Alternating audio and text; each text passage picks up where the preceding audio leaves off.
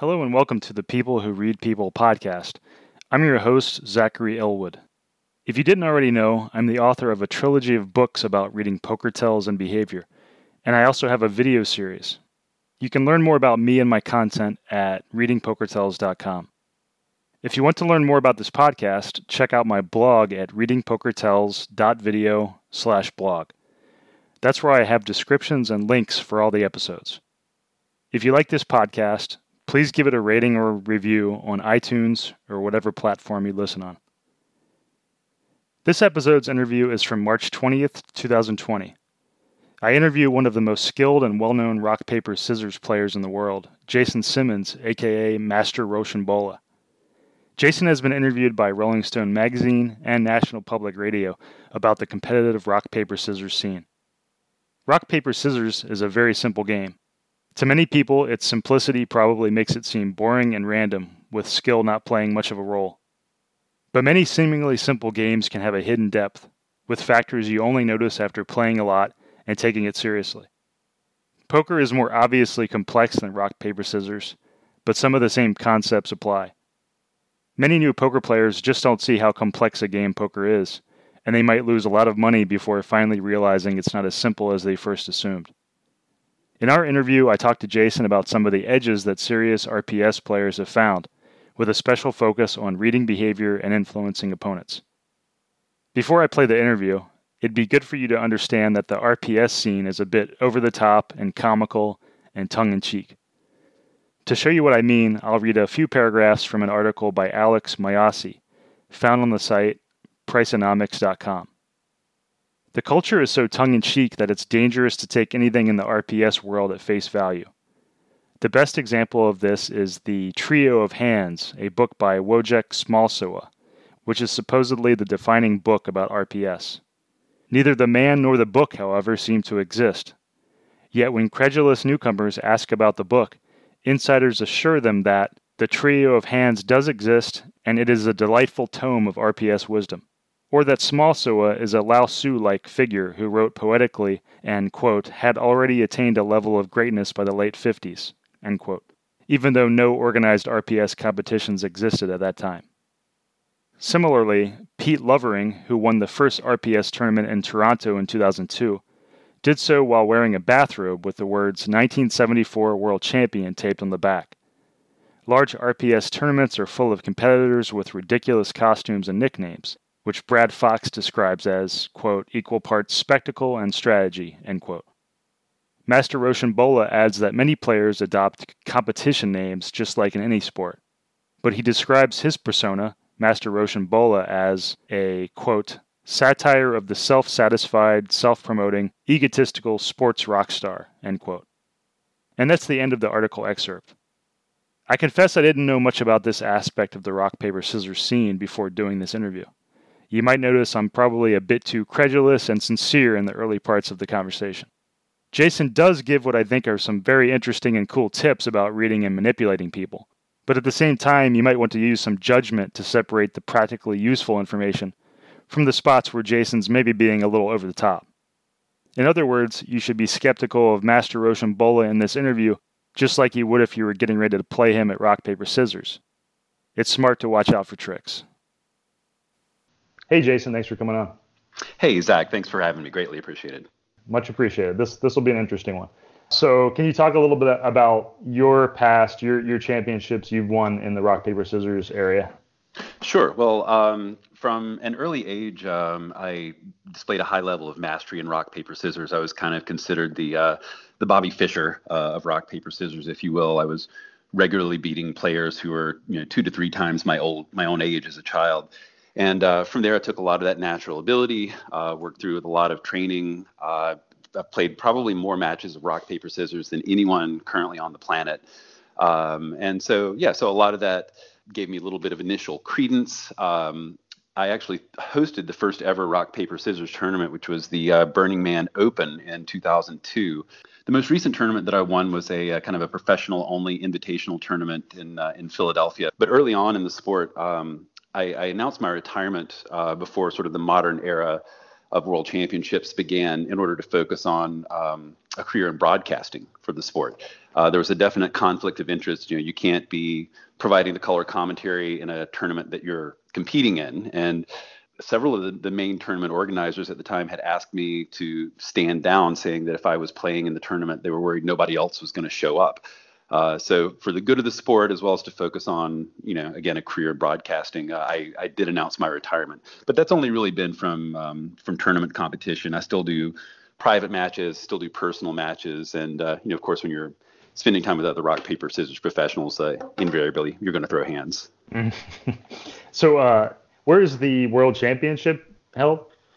Um, the World Championships uh, are currently on hiatus, uh, but uh, the they had been held in uh, in Toronto, uh, Canada, uh, for for all, the better part of a decade.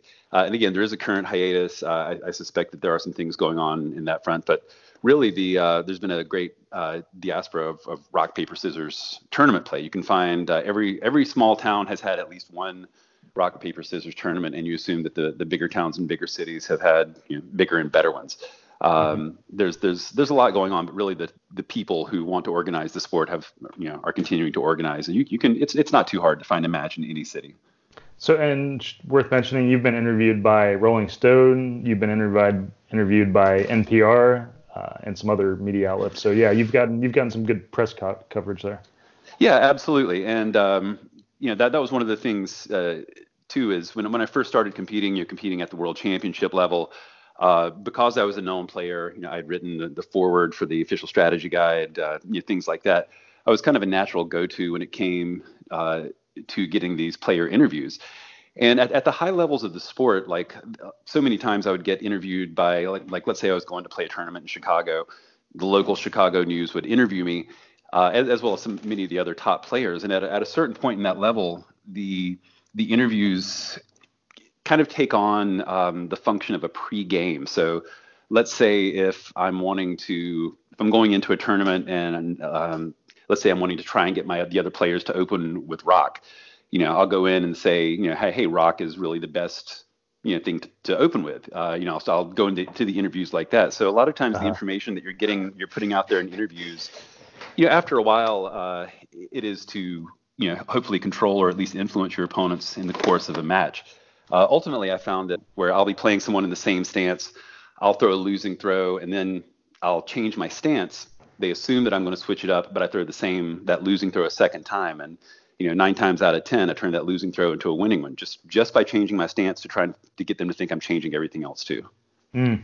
Talk quickly about, if you could, about the structure of the when you play the the tournaments and, and, and competitions. Is it like you know a bunch of short ones best out of three or how that exactly does that work Sure. Well, different tournaments have different formats, uh, and there are different sort of like different parts of the world, different cultures uh, approach the rock paper scissors game very differently. So, if you're a professional player, uh, of course, you adopt uh, whatever the local standards are. Uh, generally speaking, most of the tournaments that I've seen uh, throw on four, so it's one, two, three, shoot uh, for a very specific time uh, on the West Coast, specifically in California. More of a one-two shoot was favored. Um, there are some places I played in Hong Kong before, for instance, where it was just one throw in and out. There was no even priming convention. So you got to get the, you know, and the World Rock Paper Scissors Society uh, as a whole really worked to standardize the approach. At the very least, figure out how you play before you start playing. That, that's mm-hmm. usually good advice, and it shows it shows class. You know, no one wants to go into a city you've never been before and start saying, okay, we're doing a race to five, we're throwing on four when everybody else does a race to 3 mm-hmm. um, but when you look at big tournaments like uh, the World Championships in Toronto, um, typically they would do a best two out of three throws wins a set, best two out of three sets wins a match. Um, that that kind of was adopted as the standard tournament format for many years. The Minneapolis Hustlers, who are uh, a very well-known crew of rock paper scissors players, uh, started promoting what they called hustler style, which is a race to 10. First player to win 10 throws wins the match um, almost overnight, all the top players started playing this format. Uh, most recently, I played a match against professional uh, poker player Perry Friedman. Uh, we played a couple of race to tens for uh, the ESPN coverage of the Moxie games, which we can uh, discuss a little later. But amongst most professionals these days, a lot of them seem to prefer the half hustle, which is a race to five. First player who wins five wins the match. It's long enough; you can get some interesting long-term strategies, but it's still it's friendly for television. You know, you're not going to sit there and watch five minutes of a race to ten match. So Let's talk a little bit about throwing specific uh, throws. Most people know that uh, rock is the most commonly thrown one, right? Is that pretty commonly known? Well, yeah. I mean, it's it's commonly known, and um, you know, against certain players, um, that's that's going to be the case. But uh, I, I'll I'll go so far as to say that that's not as much of a truism as it was, say, even 10 years ago. You know, and and again, a lot of it was uh, that certain players, uh, you know, were, were, putting out there, even certain organizers putting out that rock was the most popular throw. So then, of course, if you'd if you'd seen that interview, right. it was the difference. I guess there's there's a lot of difference between playing an amateur, you know, player, somebody who doesn't take it seriously, versus playing somebody at a at a tournament.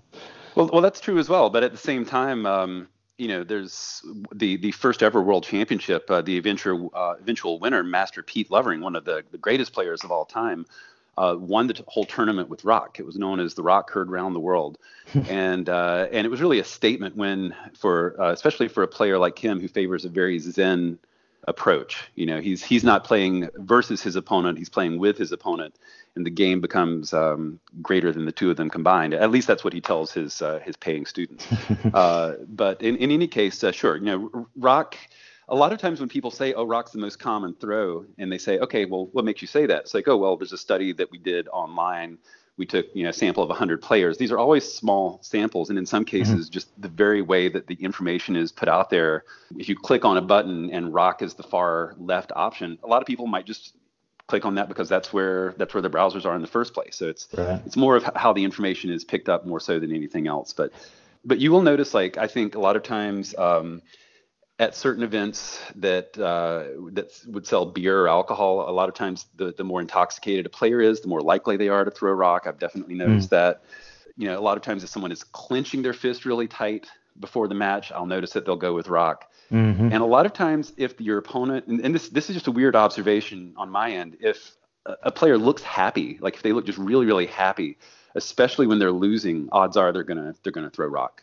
Uh, hmm. there, there's just something about that happy-go-lucky mindset that just makes them out. You know, screw it, I'll just throw the rock out there and let my cards, let the cards fall where they may. You know. It was kind of interesting when I did a I did a Twitter poll. It got 500 entries, and it's and I asked people, ask someone you're with to do rock paper scissors and report what they threw first. Like 60% said that the other person threw rock, which I thought was you know obviously way high. That's like much higher than you know I, I I've seen on the uh, you know the studies online and stuff. But I thought that was interesting. Like, and that and that's a really obviously a really amateur uh, response too, because they were probably just asking whoever they were with at the time. You know, so I thought that was uh, that was kind of interesting. Yeah, no doubt. And um, you know, again, there's always things you can look at on studies like this and say, okay, well, did they figure out if they were throwing on three or four, and if the person accidentally threw on three, was that counted as a rock accidentally? Mm. Uh, things like that. I, I, think you showed a, a good format by asking uh, an associate if whoever you ask, because otherwise I would say, you know, if, if they were all, you know, professional or amateur poker players, you know, they might be more inclined to throw paper first uh, yeah, for, for any variety of reasons. It's an interesting format, but again, uh, if, if, if you're dealing with amateur players and professional players, you know, once the professional players get in and start pushing people around, you know, influencing people to, to make certain throws over others, that can definitely throw those numbers um, completely out the window. Uh, mm-hmm. But again, as most professional players that I know are totally happy maintaining the belief that rock is the most popular throw because it kind of gives us gives us an easy ground to, to it starts the playground kind of tilted in our favor. There was an old uh, quote unquote truism in the sport where you would see some of the like tournament organizers early on say, well, you know, men tend to open with rock and women tend to open with scissors, et cetera. And it was just complete nonsense. Uh, everybody just, mm-hmm. you know, kind of believed it and took off with it. But it's saying, you know, okay, if you're arbitrarily splitting the gender world into only two options, but you have a game that has three options, I mean, what does that tell you about the validity of it as a as a potential strategy? Uh, uh-huh. And you know, ultimately, I think um, you know, looking at gender differences when it comes to making the throws is a complete dead end when it comes to reading or influencing as as professional play. It's a it's, it's a dead strategy. It's just the you know people thought it was good copy for a while and it really isn't. Yeah, not not to beat this horse too much, but I was thinking of the the, the various factors which might make it more likely for people to to throw rock. And I had a few, and you've probably thought about this before, but I was thinking, you you know, they've talked about the toughness, the male factor. Uh, they talked about the fact that your hand is already in that rock position when you throw. They've talked about in in the name rock paper scissors. Rock is the first one, so people are probably more inclined to think of that first. Do you think right. that's an accurate like synopsis of you know what the, yeah. the factors that lead people in that direction? For sure, uh, and you know, I think that's that is a big part of it. And those those are all things that that can can definitely factor in. But I would I would say that you know, none of those reads are going to be against 100% of all people. But right. if you find someone who falls into starts falling into some of those multiple categories, it's like okay, this person you know is you know they, they look a little aggressive. They're they're sort of all their muscles are sort of tensing up. They're clenching their fists. You know, you, you you can look at that person and read most of the time if they're gonna if they're gonna throw rock or not. And and especially if you start saying them, to them things like, "Oh, I bet you're gonna throw rock next time." Or even mm-hmm. if you look at someone like that and you tell them, "Hey, I'm gonna throw rock this time." It doesn't matter who you tell them is throwing the rock. You, have mentioned the word rock a couple of mm-hmm. times, mm-hmm. and that's you know that's taking. Let's say if you put somebody on about a 50% shot of playing rock, you're you know that's already pretty good. But if by mentioning that you can even make them 10% more likely to play, all of a sudden you're more likely to win than you are to lose. And uh, right. you know, but but again, yeah, even the rock players aren't going to play the same thing twice in a row that often. Like you, you don't see a whole lot of rock heads, as we used to call them, going rock, rock, rock, rock, rock, doing what we used to call the avalanche, which is uh, three rocks in a row. That's more of a professional move. But you know, if you you know if if you bring on a player who loves to open with rock and they never repeat the same throw twice, I'll play that player all day long. you know, and then those are matches I'll win all day long. I was playing with some people uh, recently, uh, played a few people in a row where they were more like academic, intellectual types, writers, I won the short little contest by mostly throwing rock, and it seemed like they were all throwing paper and scissors, and it kind of made me think there's probably some correlation with people that are more intellectual or academic to not throw the rock because the rock seems kind of obvious maybe to them, and they're like, oh, I like you know the paper and the scissors seem kind of uh, academic, you know, in a, in a way. I wondered if sure. you had any thoughts of that. Yeah, no, I, I, I definitely uh, would agree with that. And I think uh, I, I, seem to remember an NPR interview that I did with someone once where I mentioned how right. most of the journalists I've dealt with open with uh, with paper, uh, just because of the old uh, newspaper uh, associations to that. So, sure, I've noticed that. And, um, you know, again, you can look at the three throws of rock, paper, scissors as being sort of graphic of different stages of the growth of, um, of humanity as a whole, if you will, you know, from the, the cavemen bashing rocks together, uh, you know, and then you move on to use of simple tools, which you know scissors aren't simple tools, but you know it's still representative of that phase of humanity's uh, growth. And then you know paper, completely manufactured product, uh, you know t- taking the world around us and changing it to shape our needs. And these things are definitely shown. But I, but I've I, I hear what you're saying. There's uh, a lot of people who who see the rock and you know the rock is shaped like a fist, and a lot of people when they see that closed fist, it does remind them of aggression, uh, sort of a very simple, you know, simplistic sort of uh, bullying approach, if you will. And they don't want anything to do with it, so they go um, paper or scissors. And you know, in your case, when you said you were at this party, uh, in the small group, mostly throwing rock, mm-hmm. you know, had I been there, you know, I, I, I, would have probably gone with a scissors heavy strategy myself, but sprinkled just enough rock in to keep the other players honest. Mm-hmm. Um, because you know, if everybody else is going scissors or paper, you know, if I'm going scissors, I'm going to go for the tie and I'm going to go for the win. Uh, mm-hmm. But of course, you know, if there are other people like Zachary Elwood there that are going to be picking up on these tells, then I'll, I'll, want to throw just enough rock in to keep them from getting a clear read, just enough to muddy the signal just a little bit. Yeah, it's a good point. Yeah, if they're throwing mostly scissors or, or paper, your best bet is to throw scissors. Yeah, that makes sense. Yeah. For sure. And what you'll find too is at the very some of the higher levels of the sport, top players are not only experts at reading physical tells. They're also experts in putting out fake tells. Uh, mm-hmm. So I'm sure you see this in poker as well. You know, something, and you have to build these up over time. But you know, let's say if uh, you know you've been playing a lot of friendly matches and giving uh, one of those obvious uh, scissors tells, like uh, let's say an obvious scissor tell, just as a sidebar, is when you take your thumb you, hold your, your thumb on top of the fist when you're getting ready to play. If you drop your thumb down to cover the second and third finger, you're going to be flicking those scissors out. That, and most people do that without even thinking about it. So that's a mm. good physical tell to read up on. But let's say if I've been doing that against another top player for, let's say, a year or two in friendly matches, you know, as soon as we've got an unfriendly match on the line, then I'm going to give them that dropped thumb, making them think I'm going to throw scissors. And, you know, at, at that point, I've got, you know, I know that they're going to throw rocks, so I'm going to throw paper. But, you know, really, you want to develop uh, a really straightforward, very honest sort of reputation, uh, so you mm. can have that little bit right. of subterfuge there for when you, for when you need it. Yeah, the more you, the more you use types of false, you know, deceptions like that, the less people will rely on your on your false deceptions, or yeah, in the way you want them to. Yeah. Exactly, and and of course, when you notice that happening, that's the best time to go honest again. Say you're playing people, another player that's you know top notch, world class.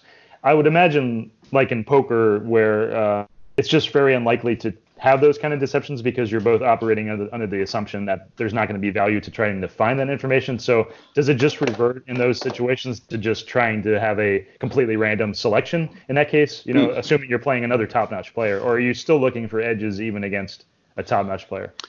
Well, you're still looking for edges, uh, but your your introduction to the topic of, of randomness is, uh, is it's a very interesting subsection of rock paper scissors strategy because people always say, oh, well, I'll just I'll just play random. Uh, and that that's you know for some people that's the answer to everything is oh I'll just play random. In the first place, human beings can only approximate randomness. Uh, we're we're not we're not random creatures. So let's say if you go in and you're getting ready to play someone and you're like, okay, I'm just going to throw random, and then you play the first throw that comes into your head. Uh, let's say if I'm you know if I'm doing that and I throw paper because it's the first throw that comes into my head.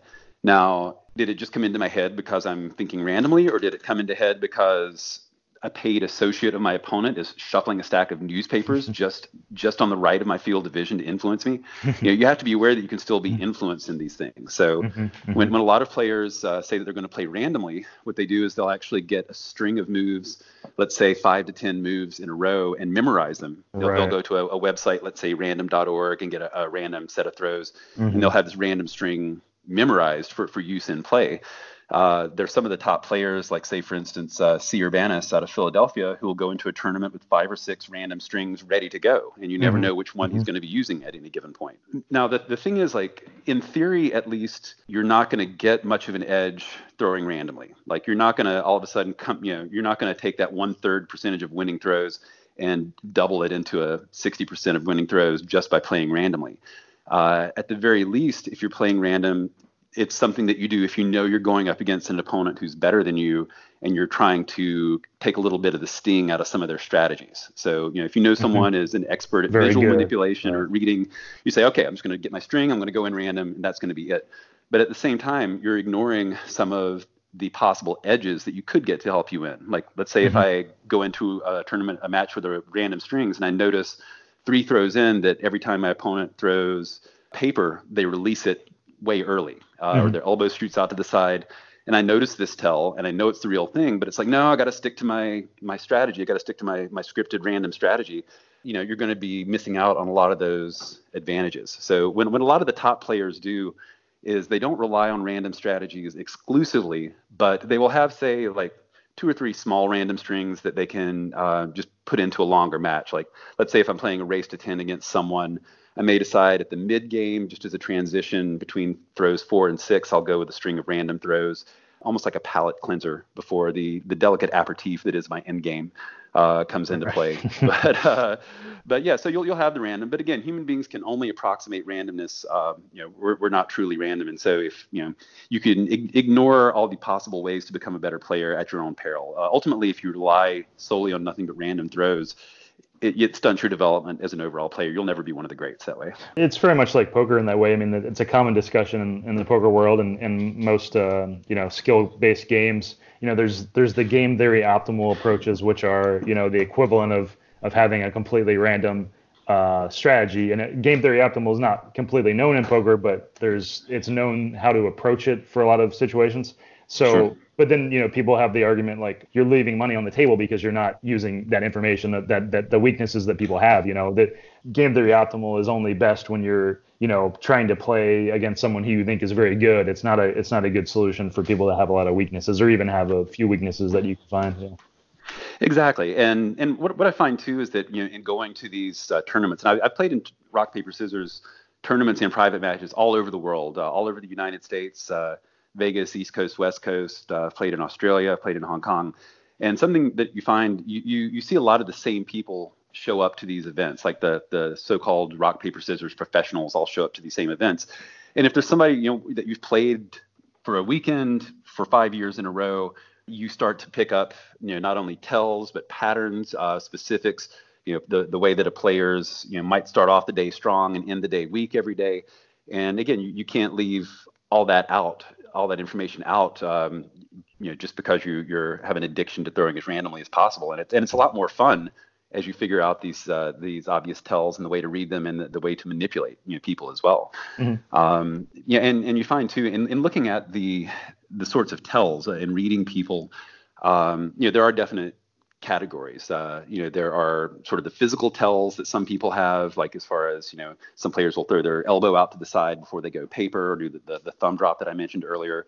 Some people some people have um, pattern based tells, which is you know like saying that no one's going to throw the same throw more than two or three times in a row. That's more of a pattern based tell.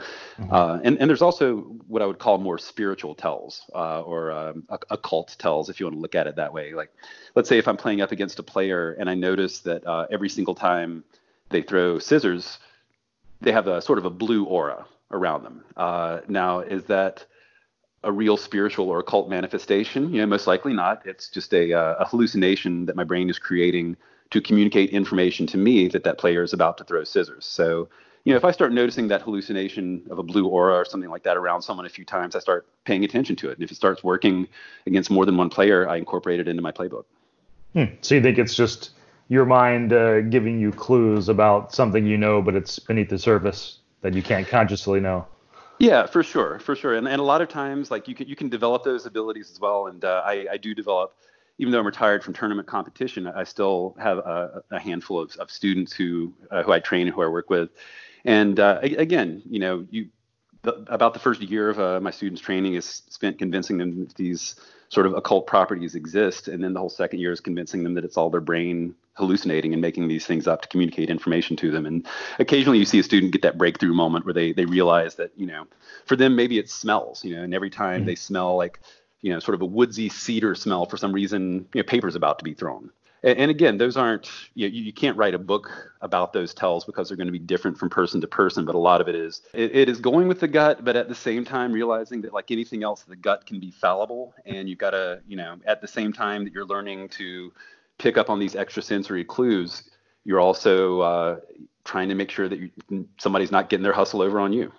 Right. It kind of reminds me of when I talked to a an experienced state policeman not too long ago where he was telling me I was asking about how to, you know, what are some indicators you might know that somebody's up to no good on the highway and might pull somebody over for some, you know, or get a, or get a sense that somebody's up to no good. And he said usually he just had a vibe that he had before he even noticed any details about a car. He would just be like out of the corner of his eye, be like something wrong is here, and then he would when he actually paid attention to it, he would he would find details. But it, sometimes when you really experience something, you get those vibes without knowing consciously what it is.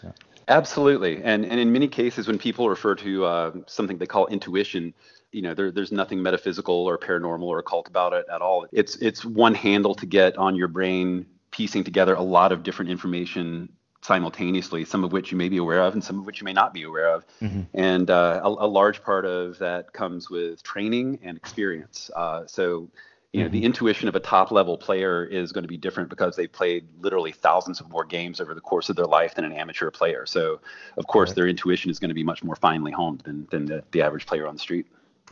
Let's talk a little bit about that NPR interview you had because uh, that was an interesting one. I was listening to that, and so long story short, you and the NPR re- reporter, uh, I think it was Steve Inskeep, did a little, uh, you know, best out of three uh, rock paper scissors over the air, and you beat him. And uh, one thing you did though, I almost didn't notice it because it was in in the, uh, you know, what what magicians call forcing, or you call you would call influencing or, or manipulation. Leading up to it, you mentioned how oh, some people say uh, women tend to use scissors more, and you've noticed that reporters like to throw paper more, and it was very subtle but after I heard you guys play, I realized, oh, you were kind of forcing him away from using uh, using paper.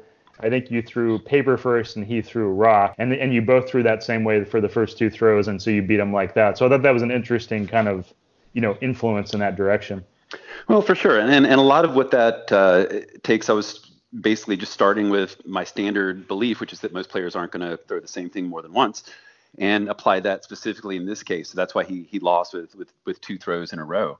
Um, now, let's say, for instance, if instead of being a respected reporter for NPR, um, that Steve had been, let's say, a, a, collegiate reporter working for the college newspaper who's just starting to earn his stripes, just starting to get involved and wants to do it as a career. If I'd said something like, "Yeah, I notice most most journalists open with paper," most likely Steve would have opened with paper because he, you know, he wanted to. It was something that he wanted to be, you know, and mm. instead of something that that he was. And when I when I told him, you know, uh, oh, most reporters, you know, will do this. Uh, you know, in, in his own way, he he was going around the circle. He he rejected it twice. Right. Uh, uh-huh, uh-huh. Which uh, that's yeah. again, that's one thing in rock paper scissors since it's a circular play. You know, it's not like people are reacting to your reaction to your reaction to their reaction. You know, you can only go so three spots around the circle before yeah, you're back yeah. where you started. Yeah. right. in other words. So it doesn't necessarily make it any easier, but it does make it uh, a little a little more classic, a little little more simple. I mean, people scoff at rock paper scissors as a as a child's game, but you know if you look our our government in the United States is based on a rock paper scissors like relationship between the legislative, the executive, and the judicial mm. you know, branches. It, it's a rock paper scissors relationship. And in theory, rock paper scissors was created as a way to settle disputes that didn't favor anyone over a longer period of time. Because in right. theory, everyone is going to win and, and lose a third of their matches. But then, like any other sport, you know, like especially if you played poker or anything else, it's not random, and the best players will always find ways to to exploit that. I read uh, there were some studies about uh, or scientific papers about how that same kind of you know three-way balance or or more than three-way three-way balance of you know this beats that and that beats that and this the third thing beats the first thing that kind of balance was present in some you know natural systems like between animal animal competitions you know like for mating and and stuff like sure. that the systems uh, like to find these solutions where it's a more balanced approach. Well, I guess it, it's probably more the fact that to survive they had to find a balanced approach, right? I guess it's like, in other words, this rock paper scissors dynamic plays a, a role in a lot of balanced systems. Yeah, yeah absolutely. And uh, and I, I, recently read a book. Um, called uh, Rock Paper Scissors Game Theory for Everyday Life uh, by Len Fisher that that explored that a lot and explored sort of that uh, that that dynamic uh, is which which is known as a um, a, a, non-transitive tripartite. So it means you know, mm. three parts, each of which beats one, ties itself, and loses to another. And you'll see it in uh, you know, bacterial populations. You'll see it in certain bird populations, et cetera. Um, you know, see it in situations where there are certain mating strategies that are used. Mm-hmm. Nature favors diversity in this case, and mm-hmm. if it was a situation where one would automatically win and and and dominate, then potentially the whole species would suffer. But because you have this right. non-transitive tripartite uh, scenario going on, further ad- adaptation and further development is possible, uh, mm-hmm. which which is always favorable. So back to your NPR interview really quick. When you I was curious when you told him that reporters like paper, was that a just made up to to influence him or was that a real thing? You know, it's, it's it's one of those things that in rock paper scissors we say, well, that's true even if it's a lie. Um, yeah. to, to, the best of my knowledge, uh, I don't think anyone had ever made that observation before. Mm-hmm. You know, for me, it was more of an interesting line. I mean, no one has done more rock paper scissors related media interviews on the planet than than me, and I say that you know without ego. Uh, it's just a, a statement of fact. And you know, the fact I've ever since mentioning it, I've had a pretty good run of being able to use that against various people who've worked in media. Uh, and again, no, no, one works with actual physical paper anymore. Obviously, or very very few people work with physical paper. So, uh, you know, whether that's going to become an out, outdated tell is, you know, that's that's something that, that still remains to be seen. And mm-hmm. uh, I have to conduct a little more research into that you know, b- before I put it out there. But but for sure, I think I think that was the first time I'd ever taken that strategy out in public you know, after trying it once, it won once. So it's I'm not, I'm not ready to call it the next big thing in rock paper scissors strategy, but you know, it worked for me once. I'll probably try it again. So another thing you did in that uh, interview with with NPR was you said after the first throw, you said, "Let's see what else you've got." Mm. To to the reporter, and that's uh, some sort of strategy to what, what's the implication there, or what are you trying to do? Yeah, 100%. Uh, so you know, let's say, and you can do this whether someone uh, either wins or loses uh, when you say to someone, "So what else you got?" You're verbally challenging them. Uh, you're you're throwing down the gauntlet to them uh, to influence them to to say, "You know what? Screw you! I'm not going to show you what else I got. I'm going to show you the same throw again." And uh, you have to know the type of player you're playing against. But most people will resist what they see as an obvious attempt to attempt to push them around. Mm-hmm. And yeah, so if you if you ask someone what else you got, most of the time, or a lot of the time, we won't, we won't say most, but a lot of the time, they're going to throw the same thing again just to show you that you know you can't tell them what to do. And of course you know you're you're ready to go just like i was ready to go in that uh, that npr interview. Yeah he threw the same one again and you beat him again yeah. Yeah uh, exactly. yeah it was really interesting because i thought your the way you did it was quite subtle. Like i didn't notice either of those things even though the the one about reporters throwing paper probably should have been apparent. But uh you know that was but it's still it was it was very smooth. Like you threw it in along with other information and it just flowed by. But i can see how these subtle uh, influences work. Like even if they're unconscious for that person, you know, they're they can have an effect for sure. Sure, and uh, and a lot of that I find you can do this even before match starts. And uh, you know, I'm not going to put all my secrets out on the table, but uh, you know, again, something as simple as before a match, if you're if you, you know if you're rubbing both your hands together, kind of like you're trying to warm your hands up, you're you're sort of making the physical sign of paper. There's a certain percentage of people who are very visually oriented who will see you doing that and without even thinking about it, they'll they'll throw paper on their first throw because you you've influenced them. Mm-hmm. Uh, or there's some players, you know, while I've got my right hand down taking care of business, I'll do you know one two three shoot. In between two and three, I'll pull my left hand up just to show them the scissors. Uh, and a lot of times people will see the scissors and then throw it just because you you flashed it in front of their eyes. And I've had people get you know they're laughing, but they're all they're almost angry. They're going, you know what? I was just going to throw paper until you showed me the scissors and then they're like i didn't even you know I, I, didn't even mean for my hand to do it it just did it by by hmm. accident and uh, you know so again going back to the earlier comment on the the random tells that's the sort of thing you're you're giving up on if, if you're just going purely random mm-hmm. is the hmm. ability to kind of you know push push people around like that or influence people to do what you want them to do mm-hmm. uh, let's talk about uh, other common or reliable tells. You've talked about a few, but are there any that stand out that you they haven't mentioned? And, and I know, of course, you probably don't want to give away everything, but if if there's anything you can give away in that regard. Yeah, absolutely. Um, if you're looking just at types of tells, uh, the first thing that anyone thinks is purely physical tells, um, which you know a lot of that carries over from poker, whether you've got the person who you know tugs on their ear or scratches their eye if they're trying to bluff or something like that. And it's not always that simple, but but again, if you're looking for a straight up physical tell against someone that you're assuming is an amateur player, they're not trying to hustle you. If they're going to throw a rock, a lot of times we've mentioned earlier, if their hands, their fists are clenched, uh, if they if they're looking happy even when they're losing, I've noticed, and and a lot of times if the player looks like they're already on their way to celebrating before they even win. So if they're like you know, one, two, yes, three, shoot, you know, a lot of times they're just going to end up throwing rock. Or a lot of people, if they get confused, or if they get, um, let's say, if you've got a a friend with a megaphone who between throws two and three starts sh- shouting out random unrelated information from like half a block away and you notice the person paying attention to that they're going to just stick with rock because they're not even thinking about throwing anything. That's that's more that's that's less of a reading thing but it is something you can do. Is that more of like do you think that's just because it's like rock is kind of the path of least resistance? It's just the first thing people think of? Yeah it's the only throw that's preformed. Mm-hmm. you know, it's the only throw that, that, that, that you start off in that position. So mm-hmm paper is one of the throws that has the, the most obvious tells, partly because it's the only throw that requires a 90 degree wrist rotation. Mm. Uh, rock, you throw with thumb on top, pinky on the bottom. Scissors is thumb on top, pinky on the bottom. Uh, but when you're throwing paper, you rotate it 90 degrees, so your your thumb and pinky are pointing to the sides.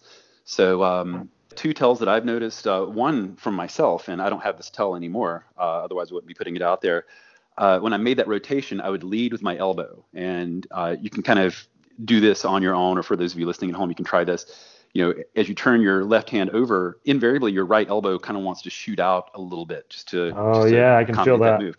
Right. Yeah. And so me personally, and a lot of other players too, they'll lead with the elbow. So before they even you know start doing anything with the fingers, the elbow is already starting to point out to the side. Mm-hmm. And it took a lot of work for me personally to get past that throw. Uh, another friend of mine, and this this is just a coincidence, but she works as a, uh, a zookeeper, a reptile zookeeper, uh, but a zookeeper nonetheless. And she, whenever she would throw a paper, she had what I would call tiger claw. And with tiger claw, you know, you do the one, two, three shoot, same as anybody else. But as soon as you begin that three, she would already start extending all of her fingers, like not even on the delivery, the approach at the very end, but on the way up like a tiger trying to claw someone. And you know, you could you could read that. It wasn't a matter of me changing my throw last second. I had you know, I had all the time in the world. I could hang out. I could run, get a coffee. I could you know, read a book. I had, you know, all the time while, while she was busy giving me that tiger claw. Mm. And, I'd have the scissors ready to go. So that was a real obvious one there. What the one thing that makes scissors different is it's the only throw where you retract some of the fingers and extend the others.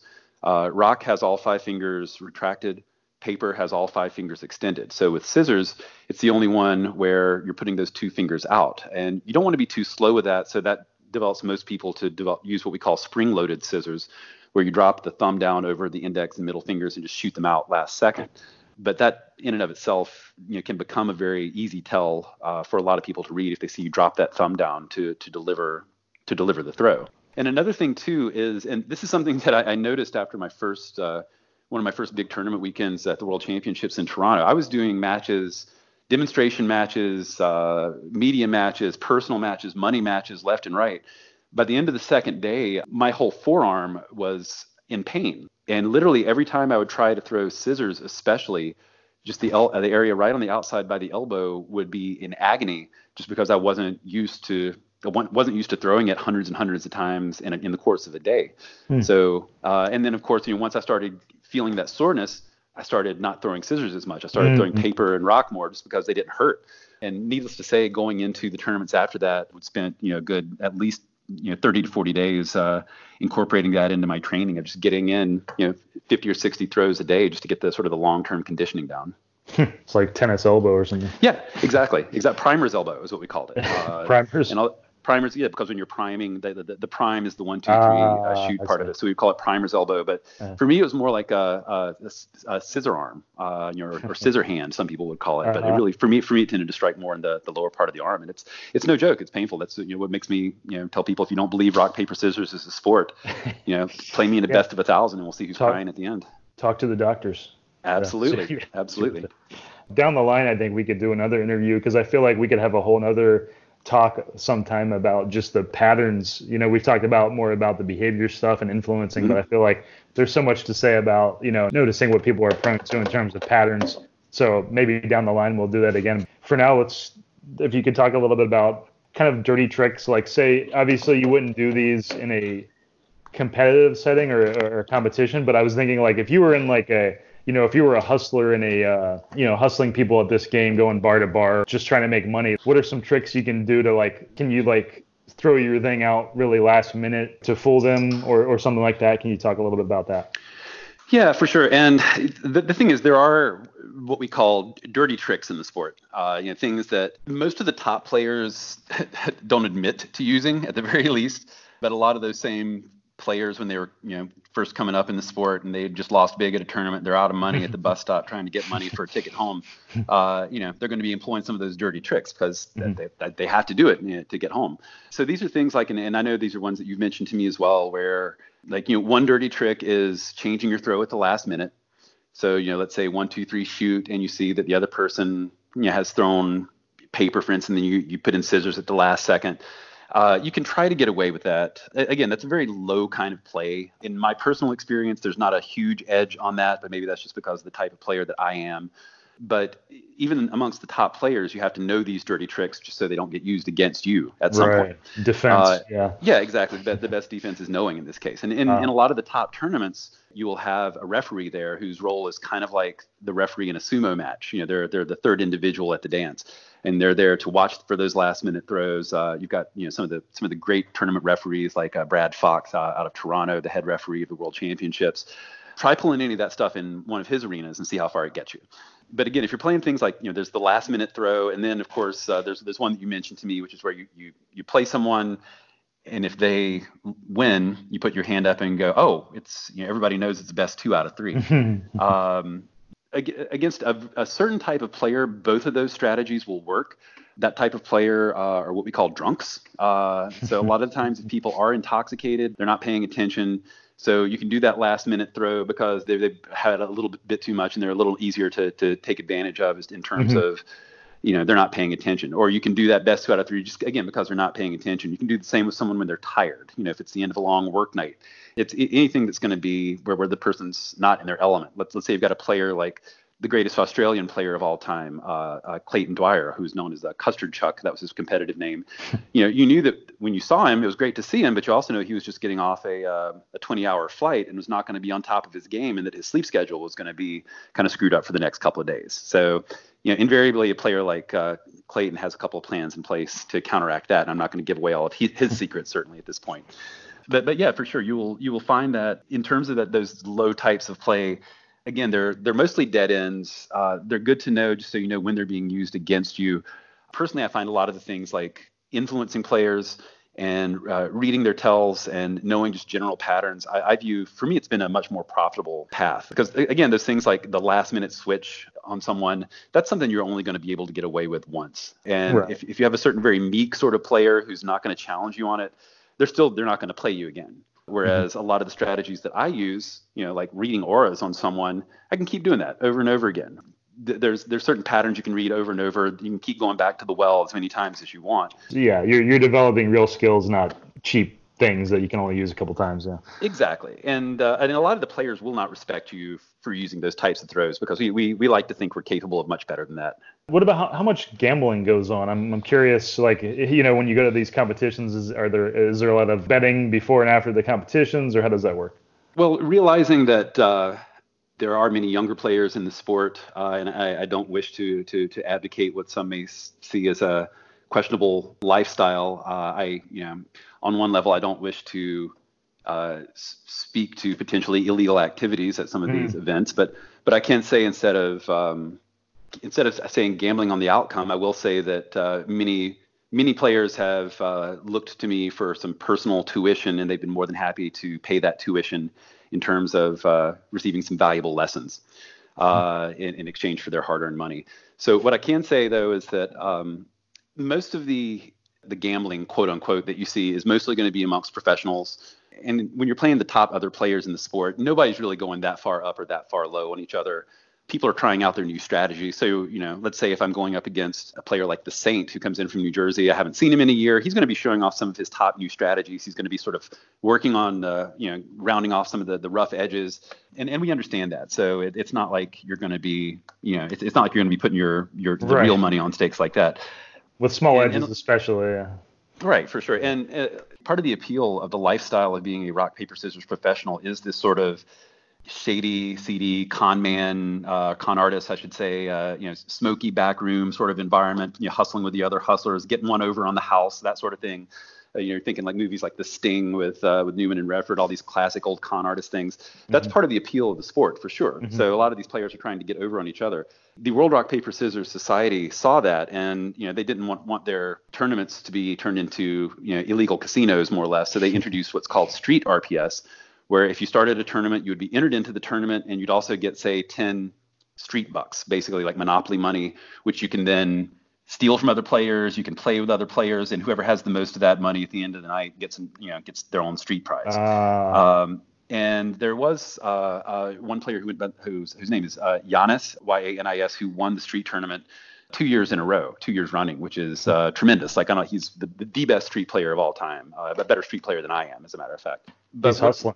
He's hustling, right? Yeah. But what a lot of the things that were found, because one of the big questions when you look at these events, and some of these events, you know, you'd, you'd, the winner would get, you know, 10 grand, 50 grand, something like that. People would say, well, you know, why do the amateurs, why do the amateurs make it to the finals instead of just, why isn't it just the people that you say are the best professionals in the world? Why aren't the top players always in the top three or right. four? It's like poker. And, and yeah. yeah, and that's and that's a very good question. yeah exactly much like poker and that's a very good question. Uh, you will see some of the top players eventually win like um, Sean Sears uh, was one of the great players who won uh, one of the great national tournaments in the U.S. What what's happening in a lot of these large events is it, it kind of I mentioned The Sting earlier, which is a, a great movie I would recommend for anyone interested in that sort of con artist lifestyle to see. The top players realized that there was more money to be made outside the tournament than inside the tournament. Uh, or in many cases, at the very least, it would be a surer path to a little less money. So let's say you had a 1 in 128 chance at getting 10 grand, or you had probably a 60% chance of making, we'll call it 5 to 8 grand on the average. Most people would probably go for that lower average. So you would, what you would find is players like C. Urbanis from Philadelphia and you know Clayton Dwyer who would travel from Australia to Toronto and be out in the first round, uh, like every year. Mm, and he's mm-hmm. one of the mm-hmm. top players in the world. How is that? But in the end, he was uh, he was making all of his money on side matches at the event. He was you know he was playing right. street tournaments, and he was also you know he's also conducting some private seminars, shall we say, along the way. Right. It's a lot like the World Series of Poker and, and those kind of tournaments where, you know, a, a lot of the reason people, poker players want to go to those things is the you know the cash games that go on. They're not the tournaments. They might not even play the tournaments, but the, these these things attract a lot of people that want to want to gamble and want to play the the cash games. So I'm sure it's kind of a similar uh, atmosphere where you could yeah you could get into some you know some some lucrative spots without ever even entering the competition. Sure, absolutely. Uh, you know, and, and again, a lot of these um, events were run kind of like the big house in, in classic con artist terms, where where all the players were kind of in on it. And I'm not saying that these matches were fixed, you know, because they certainly weren't uh, at all. But you know, we'd say there was the first uh, World Championship in Toronto. Uh, Master Pete Lovering, again one of the great players of all time, won that tournament. And you know, of course he did. But there's a lot of talk where people were saying, okay, let's let Pete win this one. You know, like they could have stopped him. But at the same time, you know, once he started heating up, uh, he had that glow, and you knew he was going to go a long way. People had said, oh, you know what? Instead of facing Pete in the finals, I'll go out early and make up all my money on the side. And you know, uh, the, the thing is, if you're a good player in an event like that and you keep winning those money matches, you know, and your pockets are bulging by the end of the night, there, there's an old expression which is uh, nobody wants to be the only person with money in a room full of broke crooks. You know, so you, you don't want to make yourself too big of a target. in, in other words, uh, you want to be kind of like that NPR interview. You want to be, you know, you want to make your coin, but you want to be just subtle enough about it that you can go back to the well and that nobody's coming back looking for for revenge in a, a less you know a less conflict free, free version than rock paper scissors. So uh, if you were going to go into a bar and try to um, make money at this with someone in the bar is there are there like known approaches? Like how do you how do you organically uh, get into a, a match with an amateur at a, at a bar kind of scenario? Any tips well, for that yeah well i'll tell you this the, the uh, at, and a lot of this may have may have changed um, unfortunately, recently with uh, you know a lot of the larger rock paper scissors tournaments are going to be on hold. You know, at the time that we're doing this recording, there are concerns. Um, uh, you know, about uh, the, the, coronavirus uh, spreading and you know avoiding large gatherings of people, that sort of thing. So you're not going to have these large 500 player tournaments, at least for a little while right now. Formerly, I would have said that the best way to go into a bar and make money with rock, paper, scissors is to get a promotion together approach a local beer distributor or alcohol distributor and you know offer to put together a string of tournaments for them for a set amount of money that's always been where the most money is to be made in the sport is is by people by promoting uh, people who are running events. You have people like uh, the Walker brothers, uh, uh Douglas and Graham, uh, who hosted the World Championships of Rock Paper Scissors. They're both advertising guys. You know, they, they both have a, a long history of uh, doing great work with promotion, great work with advertising, and uh, you know they're much better at doing that than they ever were as players. You know, I'll, t- I'll tell you that much. Um, you, know, you, find that a lot. The, the, the, players are really horrible as promoters, and the promoters aren't really that great as players. But in terms of just playing against someone uh, in a bar, like just randomly meeting someone, the best thing that you can have going for you is a good reputation. And by good reputation, I mean you know, just to be known for me, it's like I'm known as that guy, you know, the guy who has the rock paper scissors. So when people, you know, are introducing me, it's like, oh, Jason is a, uh, they don't they don't know me as Master Rochambeau at this point. But they say, oh, Jason's got a, you know, he's he's a uh, rock professional rock paper scissors player. And then nine times out of ten, the person's like, "What is there really a strategy for that?" And you start asking all the top ten questions, almost like in a row. You know, is there really a strategy? Can you do this? Can you do that? Well, well, let's go ahead and play. Da da da da da. So a lot of what I have are, you know, I won't go so so far as to call them uh, managements or, or managers, but I have agents uh, people who work for me who know these things, um, like in in the, the Seattle, Washington area, uh, I have a, a, good friend and associate who's also named Jason, Jason Middleton, who has acted as an agent for me. In any match that he sets up for me that I win, he gets 10% of those of those funds. Hmm. um, so, and I realize that's not when you asked, I'm sure you're asking for like a hands-on strategy. Like, okay, what do you do as a strategy? How do you approach this person? How do you do your reads? Because that's the subject of your, uh, you know, of your podcast. But at the same time, to answer you truthfully, you know, a the best thing to do is to either be promoting uh, a large event if you want to make money with rock paper scissors, or have other people who are promoting you. Just enough to get your foot in the door. Because if you if you just randomly introduce yourself to someone, it's like, hi, my name is so and so. I'm a professional rock paper scissors player they're just going to assume that you're some kind of lowlife or some kind of creep, which you know most of the professional rock paper scissors players that I know have that at least as a part of their persona. But you know you're not going to get your foot in the door that way. It's you know, to give people just enough to make them interested, but not enough to push them away at first. And that's that's kind of a tough line to walk. Mm-hmm. But you know, mm-hmm. but if I if I see someone is leaning that way to start the match, I'll, I'll start sizing them up. I'll I'll start you know looking at their physical tells. I'll notice if they seem nervous or confident you know, I'll notice uh, verbal patterns. Uh, a lot of the one of the first things I'll do when I'm trying to read a person is to figure out if they're um, more more visual or more verbal or more tactile. So it kind of edges into the sort of the neurolinguistic programming approach. Like if you know if you're talking and the other person says, "Okay, I see what you're saying. Yeah, I can see that." It's usually a sign that they're more visual. So that's a person that you want to start flashing things to, like flashing scissors or flashing rock, just outside their field of vision, so it influences them. Whereas if the person says, "Oh, I hear what you're saying. Yeah, I, I hear you on that," they're more verbal, so that person is a little more susceptible to getting influenced verbally the longer I've played, the more I've really gone less towards reading and more towards influencing because for me it's been a more profitable path. But a lot of it for me is I have the reputation, so people people people assume that I'm better at reading. So of course I'm going to go with uh, influencing to yeah as the path of better resistance. I've read thoughts on that even in, in, in poker where you, you, know just by trying to if you for example like if you want someone to fold when you're when you're bluffing you know you could kind of say something with the word fold in it and might you know uh, might affect somebody unconsciously, or or else uh, even you know whispering the word fold or something like that. I've seen people talk about those kind of ideas, so it kind of reminded me of that. Sure, or you can just mouth it, or say you know, or say a word like old that rhymes with mm-hmm. fold, uh, and it's still just kind of you're you're playing for very very small edges here, but you know right. at the same time they add up. So if you're you know, if you get a good rock read on someone and then you say rock and then you do a couple of other things, you know, you can start this little, you know, percentage here, two or three percent there. All of a sudden, you know, you're going to have a 60 or 60 or so percent chance of winning a throw, and that's great. You know, it's it's that's a great place to start. It's a great right. place to work from. In little in, in, a game of of small edges, you're looking for any little boosts. Absolutely. Uh, so yeah, and speaking of uh, the coronavirus stuff, as you pointed out um, when we were texting earlier, you said. Um, rock paper scissors is a good game for playing remotely. You can play it across the street or through the window. You know, it's something to yeah, pass for sure. time when you're quarantined or something. For sure, it's uh, it's one of the the few, uh, especially few one-on-one sports that you can play while maintaining that six foot radius uh, or six foot distance that that uh, folks are suggesting these days. And uh, you know, a lot of those other sports are, are paddle sports like pickleball or badminton or sports where people take turns, like say pool or um, you know bowling or things like that. You know, sure, there's going to be that six foot distance there, but if you look at other things like one-on-one basketball, or you know, that there's a current uh, uh, sumo tournament that's going on in Japan, sumo wrestling, or, or any other sports like that. You know, and by sport, I do mean a game with a physical component. Yeah, rock paper scissors is great for that because you know I can play rock paper scissors from 20 feet away from someone. I can play from someone across the street you know people are out of work uh, people have a lot more time on their hands i'm not going to be down on the corner shooting dice on the sidewalk uh, to get my hustle on you know because everybody's handling those dice and it's you know it's not as clean of an approach and, and you don't want to be pa- you, nobody wants to be the person passing out latex gloves at the at the, the local corner dice game. You know, you don't you don't want to be that you don't want to be that person. And uh, I should say too, you know, if we descend into an apocalyptic scenario, rock paper scissors can be good for peacefully negotiating uh, conflicts in the in the post-apocalyptic world, you know, and uh, that kind of thing. So it can come in handy.